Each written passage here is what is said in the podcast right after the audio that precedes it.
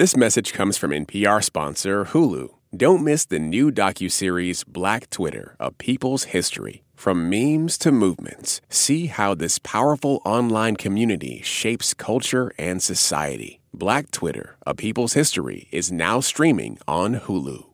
I'm Karen Grigsby Bates, and this is Code Switch from NPR. If you've been paying attention to race news at all this year, or last year, or the year before, there's almost certainly one name you've heard over and over again Nikole Hannah-Jones. She's a professor, a journalist, a MacArthur genius, and she's become one of the most well known, though not necessarily well understood, figures at the center of our national conversation on race. Our Play Cousins at NPR's Throughline podcast sat down with Nikole Hannah-Jones to talk about her work, how it's been interpreted, misinterpreted, and the lessons about history that she thinks people still aren't learning. Which is really important because, as the Throughline team argues, the past is never past. This phrase, which is a remix of a passage by the famous American writer William Faulkner, is basically the tagline for this show. But it isn't just a tagline, it's kind of like a guiding principle. Here on Throughline, we're constantly trying to understand the mechanics of history, its limits, the way it oscillates between the light and shadows, darkness and hope, and ultimately how the past and our interpretation of it has shaped the world we live in today. This task can be especially challenging when it comes to the history of the country we live in, the United States.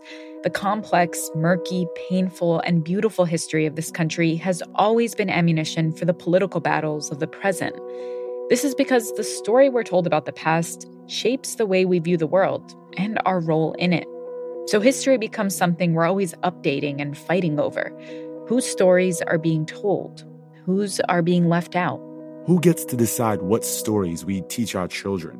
Who gets the final word on truth? There's a battle waging across this country over these questions, and there's one person who, for the last few years, has been at the center of it. My name is Nikole Hannah-Jones. I'm a reporter at the New York Times and the creator of the 1619 Project. In 2019, Nikole Hannah-Jones conceived and curated the 1619 Project, a collection of essays by scholars from different disciplines that reframes the origin story of the United States. It contends that the date 1619 should be at the center of our national history. It's the date the first people of African descent were forcibly brought to what would become the United States. And it says that the only way to fully appreciate the vast complexity of American history and identity is to understand the legacy of slavery and racism experienced by Black Americans and the powerful role Black Americans have played in our democracy. We have a country that was founded on these ideas of individual liberty, of inalienable God given rights, which is unique to the world to have a country actually founded on those ideas. And we were not unique in the world in, in not giving most people rights. We were unique in the world, though, in saying that we were a country based on individual rights while depriving so many people of any rights. Um, that to believe then that founding narrative requires a great deal of historical amnesia. We just can't think about those contradictions. We just can't think about those hypocrisies because if you do, then you have to upend uh, the entire identity of America as an exceptional nation and an exceptionally free nation. So that forgetting becomes necessary because that's the only way you can maintain the belief in American exceptionalism. But of course, if you're Black, if you're Indigenous, you can't forget that. How can you forget everything about your experience is a reminder of that? And so that forgetting is just not possible.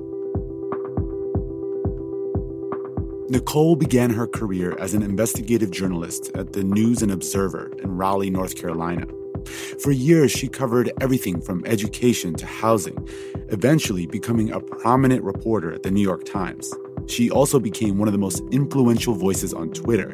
And her clever and actually really funny Twitter handle, Ida Bae Wells, is a play on a name. The name of a journalist from the early 20th century. A name that gives us an insight into how Nikole Hannah-Jones views her own work as a journalist. There's no bigger influence on me than Ida B. Wells. I remember discovering her autobiography and just being shocked that a black woman who had been born right around the time of the Emancipation Proclamation could be so audacious, so confident, and so uh, assured in kind of the moral nature of her work. She was a, a, feminist, a suffragist, a civil rights activist, and an investigative reporter who challenged not just mainstream white America, but also black men who didn't believe that black women should be leaders when it came to fighting for civil rights. So it's, it's just really hard for me to overstate uh, what a kind of North Star she has been for me.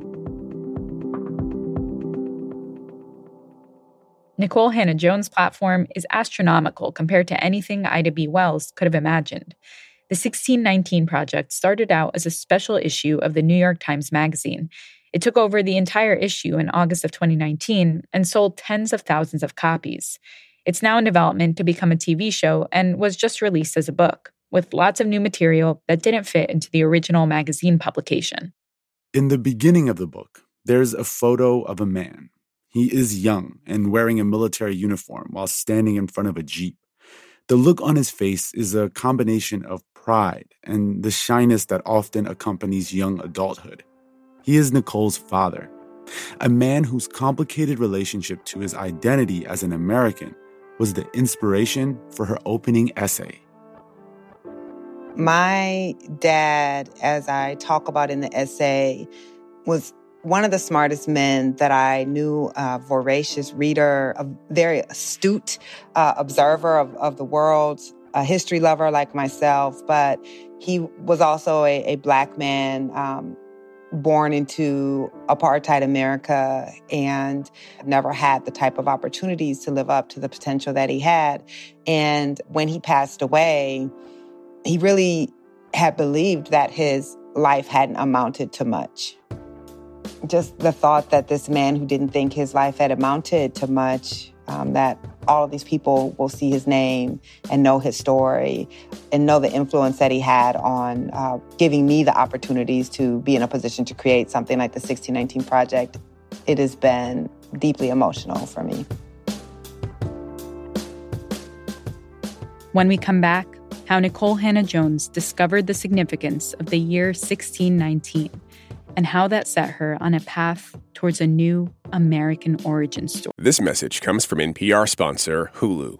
Don't miss the new docu-series Black Twitter: A People's History from Onyx Collective and Hulu. Directed by Prentice Penny, executive producer of Insecure, Black Twitter: A People's History tells the story of how black voices found a new home online and blossomed into a force for change while laying down some hilarious tweets along the way. From the memes to the movements, see how this powerful community shapes culture, society, and politics. Black Twitter, A People's History, is now streaming on Hulu. This message comes from NPR sponsor Discover. Here's a familiar situation. You have a question about your credit card. You call the number for help and can't get a hold of anyone. If only you had a Discover card. With 24 7 US based live customer service from Discover, everyone has the option to talk to a real person anytime, day or night. Yep, you heard that right. A real person. Get the customer service you deserve with Discover. Limitations apply. See terms at discover.com/slash credit card. This message comes from NPR sponsor Teladoc Health. There are lots of reasons for wanting to be healthy family, work, living a fuller life. Teladoc Health understands. Whether you have diabetes, high blood pressure, or just need to manage your weight, Teladoc Health can help. Visit teladochealth.com slash what's your why for more information. That's T-E-L-A-D-O-C health slash what's your why. Support for NPR and the following message come from Jarl and Pamela Mohn, thanking the people who make public radio great every day and also those who listen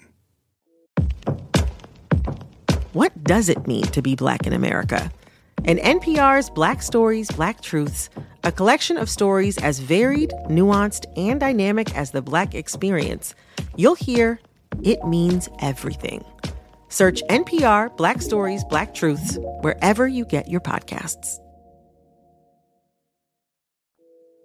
Part 1 An Alternative Origin. The fundamental argument being made in the 1619 Project is that the Black experience has to be at the core of the telling of American history. And according to Nikole Hannah-Jones, this is precisely because many of us were taught that the United States started with the colonial struggle for freedom against the British Empire, leaving out the fundamental role of Black and Indigenous people. Growing up in the 1980s, Nikole herself was largely given this narrative until she was 15, when she came across a different origin story for the US that went back further than 1776, over a hundred years further. So I first came across the year 1619 as a high school student.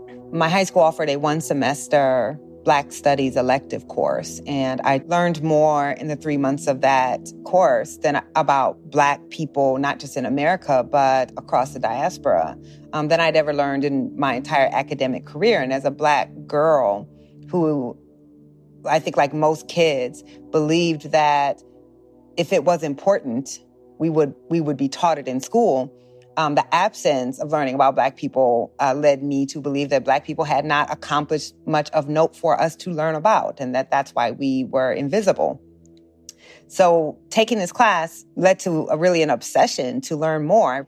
And I would ask my teacher to give me books to read um, outside of the class. And he gave me Lerone Bennett's Before the Mayflower, which is where I first came across the date 1619. I'd never been taught it uh, in school. I'd never been taught it from a movie, from documentaries I'd watched on television. And I just was shocked that Black people had been here that long and that slavery had been here that long, right? It literally one of the oldest institutions in the English colonies.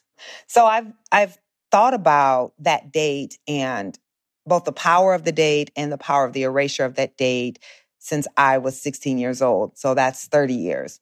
When I began to think of it as an origin story, I think started to come over time when I continued to study racial inequality, to do historical research, to try to understand why we still see so much racial inequality in our society today, why Black people's uh, conditions remain as they are. And it just became clear that slavery was the root of so much in our society. And so I, I, couldn't give you, you know, an exact moment when I started to understand that 1619 was an origin, that it was not just the start of the, the African presence in the 13 colonies, but that it was an origin of so much that would define America in ways good and bad. I'm curious, what was it about your early education as someone growing up in the United States that preceded the shock you felt to discover how much older slavery was in the United States? You mentioned that a second ago. What was it about that? Because I think it's an experience many people have uh, encountering the education system here in the US and the way we're taught history. I mean, Africa largely didn't exist in my education. We huh. clearly knew mm. there was a continent, but we weren't taught that there were kingdoms, that there were centers of learning, that Africans were contributing anything to the world. We learned about Europe. We learned some about China, almost nothing about the Middle East, and really nothing about Africa. I was telling a friend the other day, I remember the moment when I realized that Egypt was in Africa. And mm. I, I was in the classroom and I was playing with the globe. And I I, I saw Egypt at the, the top of Africa and I was like, oh, there's two Egypts. Uh, that's literally what I thought as a child.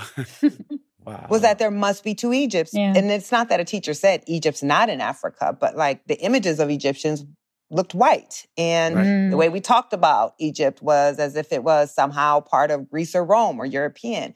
Mm-hmm. And I just was like, wait, Egypt's in Africa?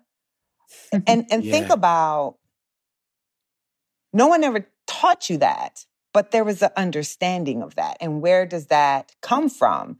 It is both the absence of information and then how we are taught certain things. And it was that understanding that history is managed and manipulated, and our understanding of history, our national memory, is manipulated by those who are in power. I think that liberated me to come up with a different narrative and to try to study that which we had not been taught. When you took the idea to the folks at the Times and were like, this is the project, what was your pitch to them and what was the goal of the project? My pitch was very informal, honestly. I had been obsessing about this 400 year anniversary that I just knew from past experience was probably going to pass with little acknowledgement without the proper attention that something so important needed. So I think what I said when I went into the, we have a weekly ideas meeting where editors and, and writers toss around ideas. And I think what I said was, do you all know that this year is the 400th anniversary of American slavery? And no one in the room knew that, mm. which I was not surprised by because most people had never heard of the date 1619. And I said, well, this is the 400th anniversary of slavery this year, and I think we should do an entire issue of the magazine dedicated to excavating what that means. For instance, did you know American capitalism has its roots in slavery? Do you know? And I and I went through a list of a couple of things. And that was the pitch. I didn't write anything out. It was just very conversational. And immediately Jake Silverstein, the editor in chief of the magazine, said, We should do it. Absolutely. And that was it. Wow, that's amazing. I mean, I'm still trying to understand. Eh, I'd be interested in what you think is happening right now, not just in media, but in the country, that people are more, at least in some places, are more open to these ideas or these um, frames, looking at history? Well, I mean, as someone who studies history, it's always hard to figure out why things happen as they happen in the moment. But I'll say that there may have been a different response had I pitched this project under the Obama administration, hmm. where ah, many people in mainstream media kind of bought into this idea that we had reached the post-racial mountain, mm. right? That um, we hadn't solved racial inequality, but certainly we had banished the type of racism of, of old America. And then Donald Trump wins, and Donald Trump wins on a campaign of white grievance uh, and saying things that hadn't been appropriate and polite company for some time. And so I think a lot of gatekeepers in mainstream media understood like something is happening that we didn't think was happening. And there's some smart folks who want to excavate that. And, and I think that they were open because of that. So I think that played a big part in it. You know, when I first started in journalism in 2003, most newsrooms had a race beat and then they all went away. And yeah. Um, then newsrooms, because of what was happening politically, began to create these beats again. So I think it was really the kind of cultural schizophrenia that was that was happening in our country that was not surprising to people of color mm. but seemed to be very surprising mm-hmm. to newsroom yeah. gatekeepers that that created these types of opportunities since it has come out 1619 has almost become like a a buzzword for people who either to attach all their hopes or fears to and i think it's easy to lose sight of what is actually in the project what it actually says so we want to actually dig into some of the arguments that you're making in the book in the sort of the expanded version of 1619 that's in the book. And I think one of them that's interesting to us is instead of plantation, use the term labor camp. Can you describe why that was important and why language in general, in terms of the way we describe things, particularly from the past, are important? Yes. So I'll start with the second part of that question. Language is important, uh, particularly in the past, but of course, in all contexts, because it can either clarify or obscure. It can either justify or explicate, right? And one of the things I did early on was I created a guide mm-hmm. on language. So the language will be uniform. And, and that said, we, we won't call human beings slaves. Um, we're not going to use the euphemism of a plantation. We don't use blacks as a noun.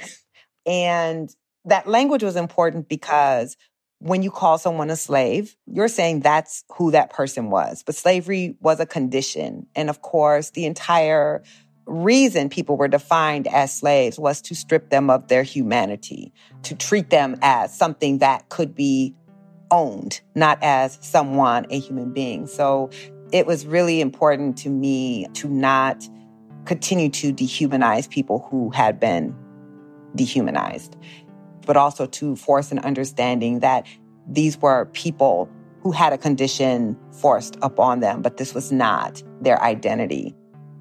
Plantation, I, I think the usage of the word plantation is why we have weddings on the sites of torture, on the site of forced labor, on the sites of places where human beings through extreme violence or the threat of violence or coercion were forced to labor for life for no pay, uh, where their children were bought and sold away from them, that we can see these as vacation sites, that we can have these kind of bucolic images of Gone with the Wind in a way that you would never see on a concentration camp in Germany. So that language then facilitates the erasure of what happened in these spaces. But if you name them what they were, which was these were slave labor camps, these were forced labor camps, then that gives us the proper image and context for what we're talking about. To me, you could not do a project like this and allow the language to obscure the atrocity that slavery was. In fact, I wanted the language to jar you and to force you to do this little switch in your head that, my God, the plantation was not gone with the wind. The plantation was everything that was happening off camera that you could never see. We have largely used language to obscure those things. And this clearly is, is an effort to, to challenge that understanding. In addition to the success of 1619, it's also been the subject of scrutiny and criticism. When we come back, we talk to Nikole Hannah-Jones about the debates triggered by her project and what they tell us about the ongoing battle over American history.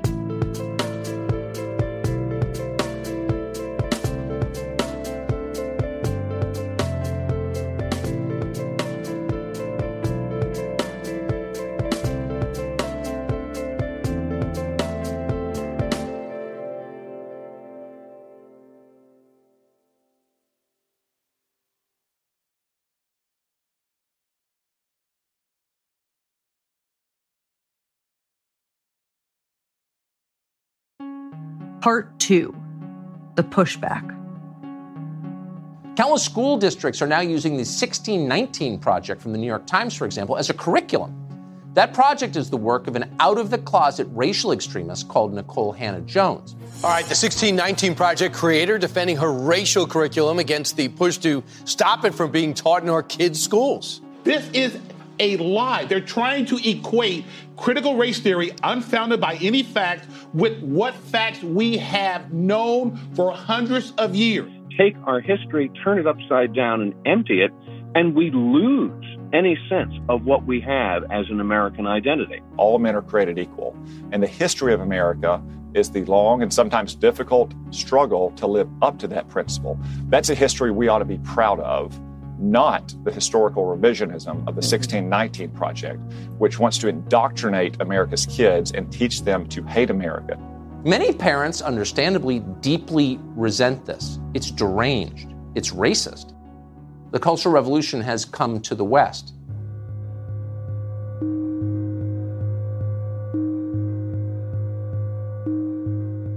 Sixteen nineteen was mostly met with praise when it was first released. But it was also the subject of criticism for its framing of early American history and the role slavery played in it. Some of those critiques came from pundits, others from historians who took issue with particular portions of the project, and from politicians, including the former president. Critical race theory, the 1619 Project, and the crusade against American history is toxic propaganda ideological poison that, if not removed, will dissolve the civic bonds that tie us together, will destroy our country. Were you surprised by the level of pushback that came towards the 1619 when it was released? The aggressive response, particularly from the right. Were you uh, less about surprised by it at all, but the level at, at which it came and how did you deal with that initially, just on a, a personal, emotional level? Of course, I was surprised. No one could have expected the level, uh, the longevity, the extent to the, the pushback. I certainly expected pushback. I mean, this is a project in the New York Times arguing that slavery is the foundational American institution, that our founders were many of them, if not most, hypocrites who said they were founding a nation on the ideal of freedom while engaging in slavery. You don't make that argument in the New York Times and not expect pushback. The duration of it, though, the level of the vitriol, the fact that the president of the United States was yeah, uh, castigating right. the work, that mm-hmm. sitting senators are trying to prohibit the work from being taught, the fact that the project is banned in state law in several states in this country and likely will soon be uh, prohibited from being taught in schools in several others. No one could have predicted that. I've been writing about racial inequality for 20 years. It was only when um, I created a project to unsettle the established narrative, our collective understanding of our country, that I've uh, become the center of this type of campaign. And I think that speaks to how powerful collective memory is and how collective memory is used, how it is managed, how it is manipulated to maintain powerful people in power. And that that's actually what they find dangerous. So, how have I dealt with it is dependent on the day. Um, yeah there have been some really difficult times in the last two years. Um, efforts to discredit not just the work, but me as a journalist, threats of violence. Wow. We had a president who openly stoked violence, who was tweeting about my work. And that just sends a different type of person into your inbox and uh, into your DMs and onto your voicemail. Um, but at the same time, I understand that you would not see this type of organized pushback against the project if the project had not been immensely successful at achieving its goals, which is leading people to have to think differently about their country and therefore think differently about what is demanded of our society today if we want to live up to our highest ideals. So I, in some ways, take it as a, a badge of honor that two years out, you can still see daily people trying to discredit the project because that's a measure of the power of what we were trying to do. Mm. How do you characterize their pushback? Like what what is the pushback and what is it reflecting in terms of the ideology on the right that 1619 has been used by senators, by the former president as sort of a, uh, a, a rallying point? Well, you can't disentangle what's happening around the 1619 project right now with um, last year's so-called racial reckoning. You know, last year we saw the largest protest for civil rights and Black lives in the history of the world. You saw all white communities participating in Black Lives Matter marches. And people were evoking this 400 years, right? This narrative of this is a 400 year struggle. They are invoking the year 1619 and they are making these connections to what happened, not just to George Floyd and Breonna Taylor, but the, the, the material conditions of Black Americans back to this legacy of slavery. And the narrative is what changes the policy, mm. of course. So we know that if people start to think differently and understand their country differently and understand uh, the inequality in their country differently, then they will support policies that are reflective of that understanding. If you think Black people are the, you know, more likely to be stopped by the police because they're more criminal, or that Black people are more likely to be poor because they just don't want to work hard, then you support a different policy than if you think that um, what happened to George Floyd is because Black people, uh, since the institution of slavery have been a target of a particular type of policing, or that the reason that George Floyd and so many others were struggling against poverty is because of this long legacy of history and anti Blackness, then you support policies that will address that. Mm. So it's not incidental that you see after this summer of racial reckoning, this massive backlash against the 1619 Project, against so called critical race theory, against a teaching of a history that tries to help us understand the inequality that we see today, because of course there's the fear that that will lead to policy that is more progressive um, and that will unsettle some of that economic uh, supremacy, that will unsettle kind of our traditional holders of power. So this becomes part of that campaign. And Republicans decide they are going to run for reelection on this belief that, hey, these folks want to make you feel bad for your history. They want to blame you for the society that we live in. They want you, look, they're, they're taking down Christopher Columbus. They're attacking all of these white people that we have valorized, um, they're taking something from you. And they're not going to stop just by taking your heroes. They're going to take things out of your pocket. Um, they're going to tell you that you're bad. That's very successful if you look at history. The way that you break up these multiracial coalitions is you drive into the oldest wedge issue in America, which is race. And we were warned about this. And when we were told they're going to use 1619 in the presidential campaign. It sounded like the most ludicrous thing I'd ever heard. like, who's going to use a work of journalism about slavery in a political campaign? But they have. And they have managed to turn it into a very effective wedge issue. That's interesting you bringing that up because one of the criticisms of the 1619 project from the left, particularly from socialist or um, you know uh, Marxist, um, has been that looking at American history through a racial lens strictly leaves out kind of really important dimensions about class and about multi kind of racial and multi structured kind of movements against economic power structures in this country. That was a criticism laid at 1619, but just more in general about taking kind of a racial lens at looking at history. How do you respond to that critique? Well, one, uh, the 1619 Project is a project about the legacy of slavery. So I, I never understand this critique that the project didn't address every other issues that have been used to divide people in society. It's not a project about women and gender. It's not a project about what happened to indigenous people. It's not a project about class. It is a project about the legacy of slavery. And slavery was a racial institution.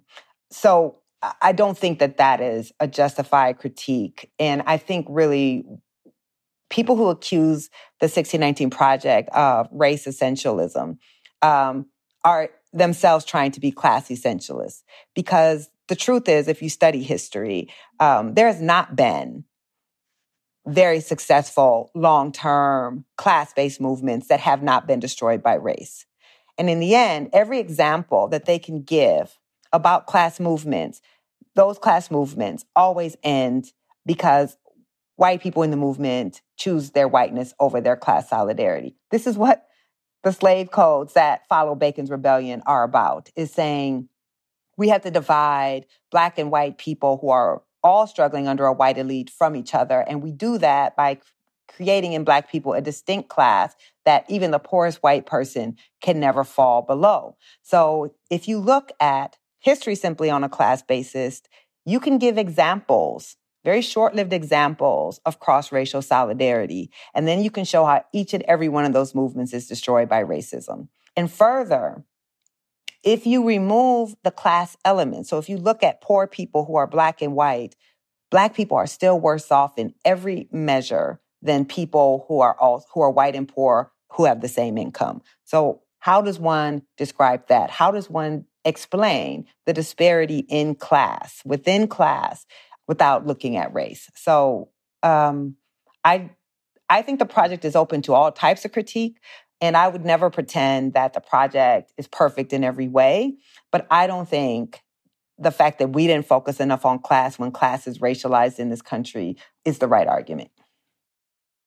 One, the one thing I was going to ask about is the sort of one of the central arguments of the essay around the American Revolution and it uh, being in part, at least in part, or not largely about American colonists trying to preserve slavery, there came criticisms from a number of historians, you a number of prominent historians about the veracity of that claim. Um, from the most part, you've, you've stuck to that argument. My question is, how did you choose to respond to that in the book, and why did you choose to kind of stick with that point of view, that argument? So I'm I'm going to push back a little bit on that framing. Sure. I would say fewer than a dozen historians have come out against that argument publicly. Now, I, I can't speak to the whole profession and how many people have not said anything. Well, that's fair. But it's a small number of historians, and not even all of them are uh, experts in the period of, of the American Revolution. We have more historians than that who wrote for the project. We have far more historians than that who agree with our framing of the American Revolution, who have also written publicly about that. And yet they never get brought up, and no one ever talks about all of the historians who publicly supported the facts that we argued in the framing about the American Revolution. Now, why did I stick with the argument? If you've seen the book, then you see the copious amount of endnotes from historians of the period of American Revolution that that argument relies upon. We tend to think about history as being settled, right? There's these facts, this happened on this date, and this is who did it. But history is, it, it is a, a field of consensus. And consensus does not mean that that's actually what occurred. And for a long time, historians didn't even deal with slavery in a revolution that was largely led by slaveholders. But you have, for the last 40 years, have had historians who are really trying to excavate the role of slavery and they have come up with scholarship that says that slavery played a prominent role, particularly for Virginians, South Carol- uh, Carolinians, in joining the revolution. And it is that scholarship that my project or that section on the American Revolution is based on. Mm-hmm. So, why did I leave it in there? Because I think it's right. I think one of the things you just pointed out is that history isn't settled and there's arguments made about history, right? Like people have perspectives. And one of the arguments that I've read you made is that look, for most of American history, it's been one kind of type of person who's been able to make that argument, right? White men, for the most part, historians.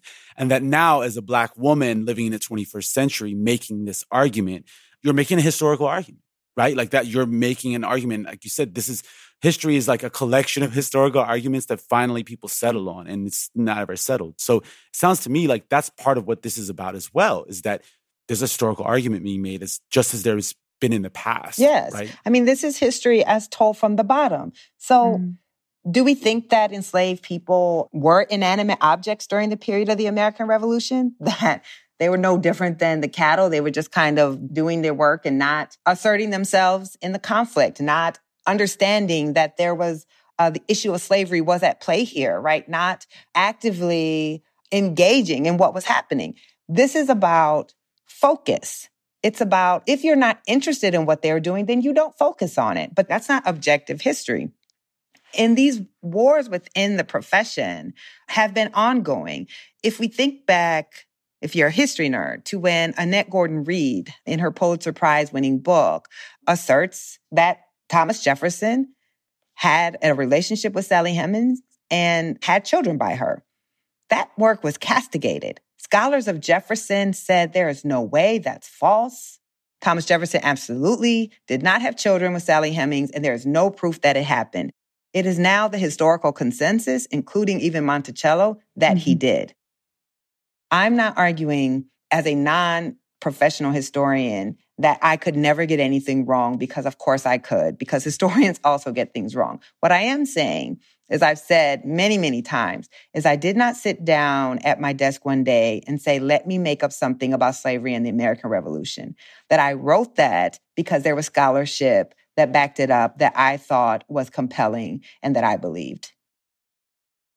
You have this book coming out and it's much longer than the original project. And I'm assuming that part of the motivation is also that you can fit more of the nuance, maybe fit more of the things that ended up uh, not making it into the original project into a longer book and that you can spend more time i don't want to say responding to because I, I, that's assuming that you're responding in parts to some of the things that some of the criticism that came along but definitely flushing out things that weren't able to be flushed out in the original project. Is i mean is that fair to say? Do do you think that that is partly what the book is able to do that maybe the original project just didn't have the capacity to do as a as a magazine feature. Yes, absolutely. I mean, let me be clear. There was valid critique to be had of the project. And where the critique was valid, we listened to it and we consulted more experts and we did more research. And with a book, yes, you can be much more nuanced. You can add much more detail. You can add endnotes so people can actually see the sourcing on the arguments that you're making. And as with anything, which happens with academic publications all the time. You publish something, you you get uh, the feedback on it, and then you revise it and you improve it, which is a very normal thing. It's just that the 1619 project has become so politicized that people are like, "Oh, you revised? Oh, you must have got it wrong in the first place." No, we just revision is part of a, a normal process. The beautiful thing about this is having had a chance to publish, and now having more space, you could sit and think, okay, what were the things that I really wish could have been in there that weren't? And when the project came out, I had so many conversations with historians, with regular people, um, and and I listened to their feedback, and I I read more and studied more myself because I had more time, and that also changed in some ways the argument that I was making. And that's what's so exciting about this is even if you read every single word of the original project, every essay in there has been significantly changed and all of them made much better.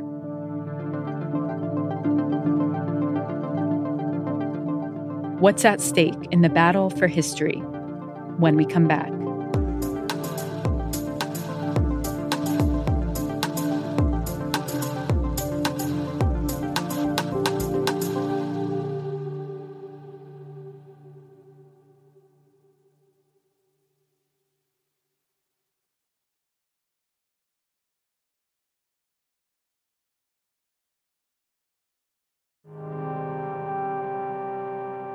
Part 3 The Country We Have. History and its accurate telling is at the heart of what Nikole Hannah-Jones is aiming for in 1619. It sparked an intense debate about what story we should be telling ourselves about this country. But the debate doesn't end there. Questions are often put to someone like Nikole Hannah-Jones, who does the work of storytelling and observation. Questions like, what are we supposed to do with this history?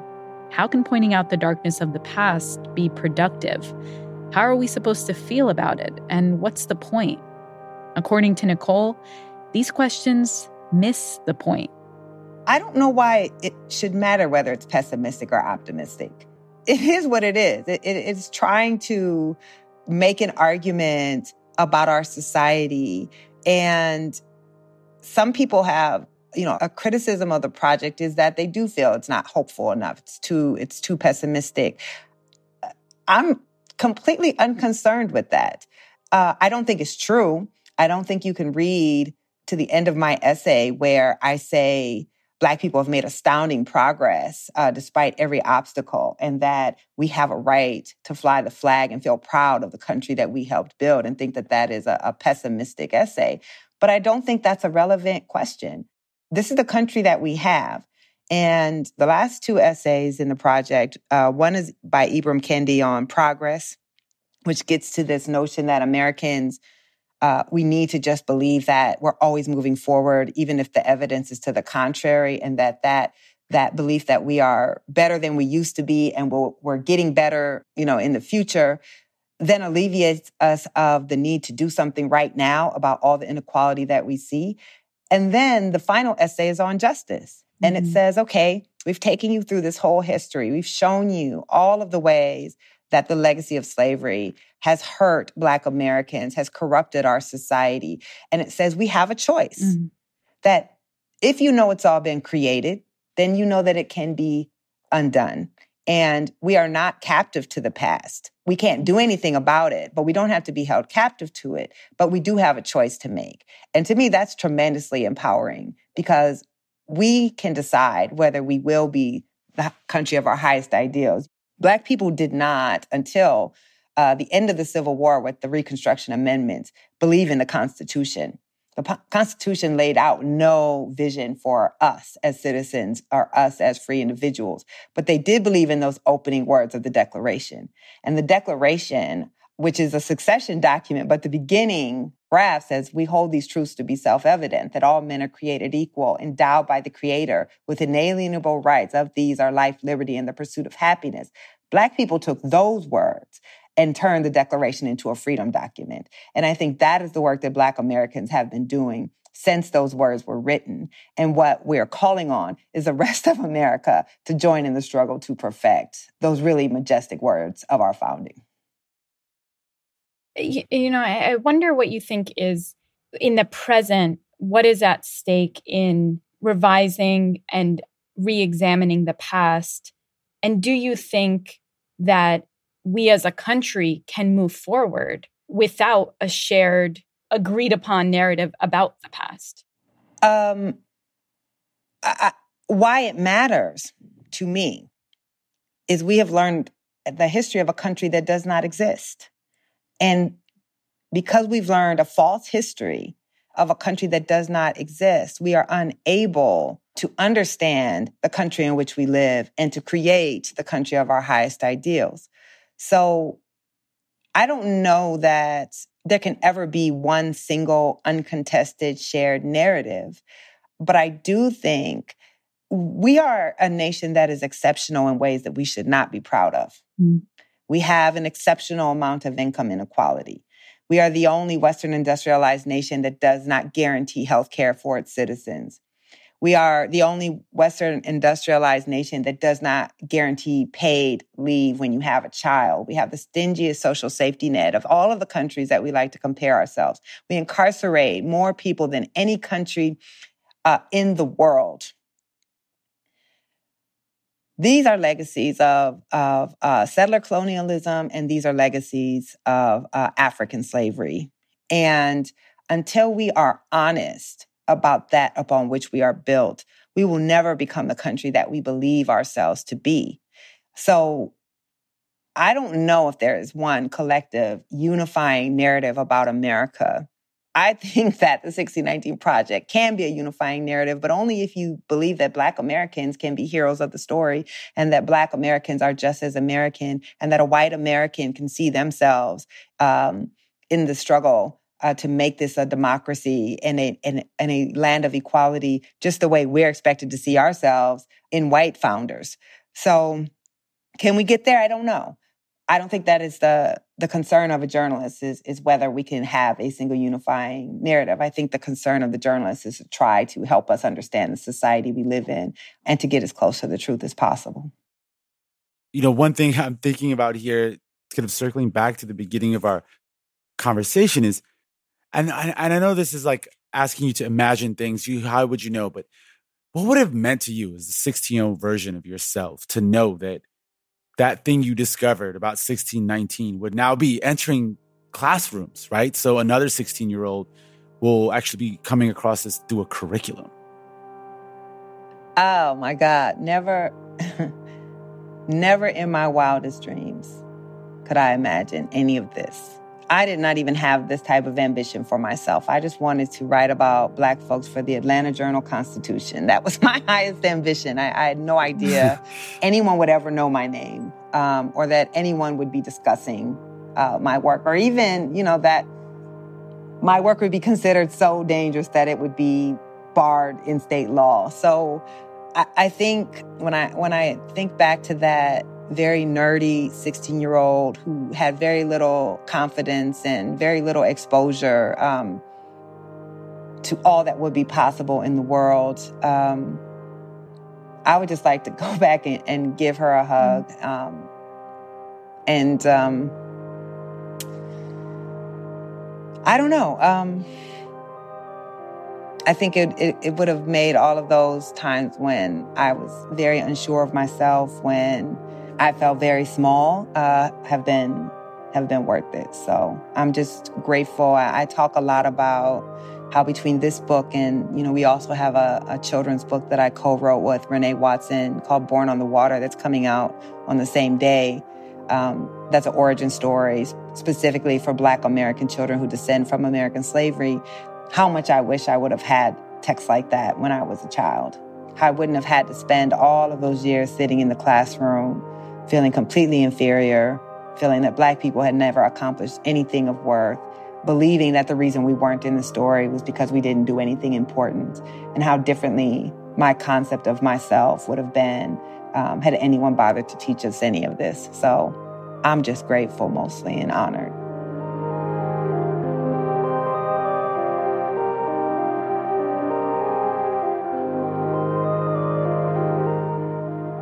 This has been really, really fantastic. Thank you so much Thank you so much. Thank you. I really enjoyed the conversation.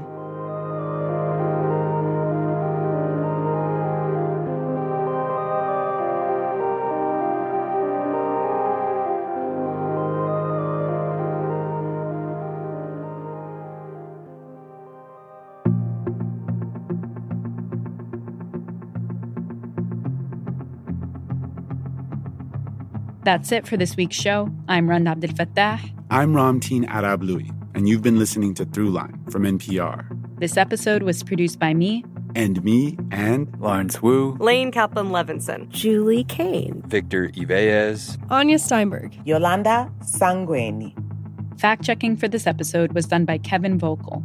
Thanks also to Anya Grundmann, Tamar Charney, Adriana Tapia, Miranda Mazariegos, Deb George, and Keith Woods.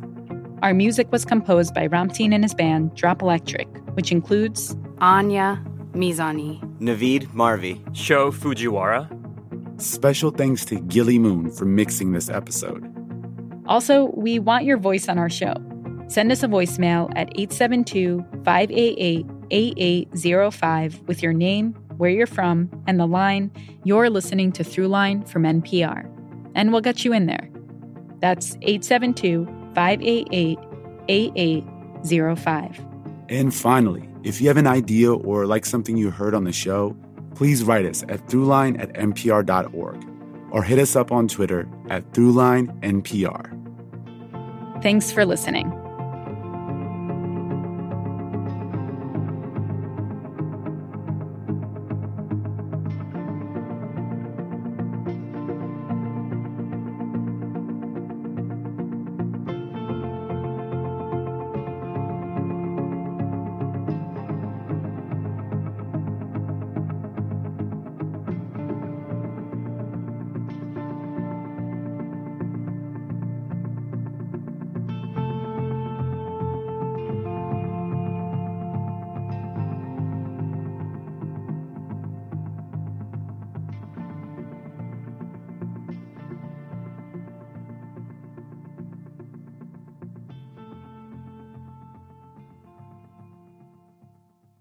This message comes from NPR sponsor Vuori, a new perspective on performance apparel. Clothing designed with premium fabrics, built to move in, styled for life. For 20% off your first purchase, go to vuori.com slash NPR.